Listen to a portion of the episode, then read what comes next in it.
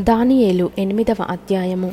రాజగు బెల్షస్సరు ప్రభుత్వపు మూడవ సంవత్సరమందు దానియేలను నాకు మొదట కలిగిన దర్శనము గాక మరి ఒక దర్శనము కలిగెను.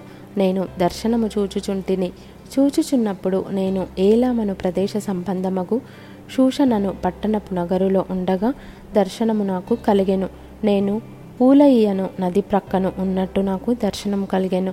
నేను కన్నులెత్తి చూడగా ఒక పొట్టేలు ఆ నది ప్రక్కను నిలిచి ఉండెను దానికి రెండు కొమ్ములు ఆ కొమ్ములు ఎత్తైనవి గాని ఒకటి రెండవ దానికంటే ఎత్తుగా ఉండెను.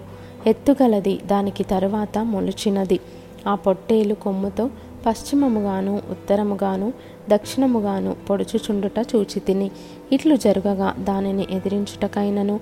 అది పట్టకుండా తప్పించుకొనుటకైనను ఏ జంతువునకును శక్తి లేకపోయెను. అది తనకిష్టమైనట్టుగా జరిగించుచు బలము చూపుచు వచ్చెను. నేను ఈ సంగతి ఆలోచించుచుండగా ఒక మేకపోతు పడమట నుండి వచ్చి కాళ్ళు నేల మోపకుండా భూమి అందంతటా పరుగులెత్తెను. దాని రెండు కన్నుల మధ్యనొక ప్రసిద్ధమైన కొమ్ముండెను. ఈ మేకపోతు నేను నది ప్రక్కను నిల్చుట చూచిన రెండు కొమ్ములు గల పొట్టేలు సమీపమునకు వచ్చి భయంకరమైన కోపముతోనూ బలముతోనూ దాని మీదికి ఢీకొని వచ్చెను. నేను చూడగా ఆ మేకపోతు పొట్టేలును కలుసుకొని మిక్కిలి రౌద్రం గలదై దాని మీదికి వచ్చి ఆ పొట్టేలును గెలిచి దాని రెండు కొమ్ములను పగులగొట్టెను. ఆ పొట్టేలు దాన్ని నెదిరింపలేకపోయినందున ఆ మేకపోతు దానిని నేలను పడవేసి త్రొక్కుచుండెను.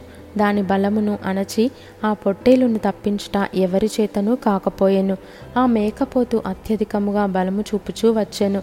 అది బహుగా పుష్టి నొందగా దాని పెద్ద కొమ్ము విరిగెను. విరిగిన దానికి బదులుగా నాలుగు ప్రసిద్ధమైన కొమ్ములు ఆకాశపు నలు దిక్కులకు నాలుగు పెరిగెను. ఈ కొమ్ములలో ఒక దానిలో నుండి ఒక చిన్న కొమ్ము మొలిచెను.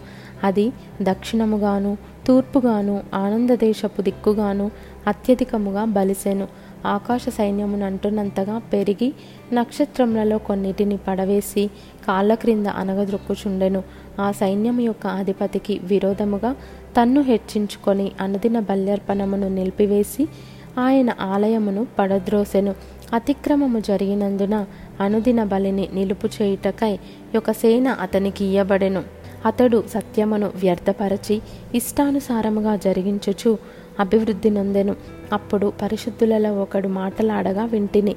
అంతలో మాటలాడుచున్న ఆ పరిశుద్ధునితో మరి ఒక పరిశుద్ధుడు మాటలాడుచుండెను. ఏమనగా అనుదిన బలిని గూర్చియు అతిక్రమము జరిగినందున సంభవించు. నాశనకరమైన హేయ వస్తువును గూర్చియు కలిగిన ఈ దర్శనము నెరవేరుటకు ఎన్నాళ్ళు పట్టుననియు. ఈ ఆలయ స్థానమును జనసమూహమును కాళ్ళ క్రింద త్రొక్కబడుట ఎన్నాళ్ళు జరుగునో అనియు మాటలాడుకొనిరి. అందుకతడు రెండు వేల మూడు వందల దినముల మట్టుకే అని నాతో చెప్పెను. అప్పుడు ఆలయ పవిత్రతను గూర్చిన తీర్పు తీర్చబడును.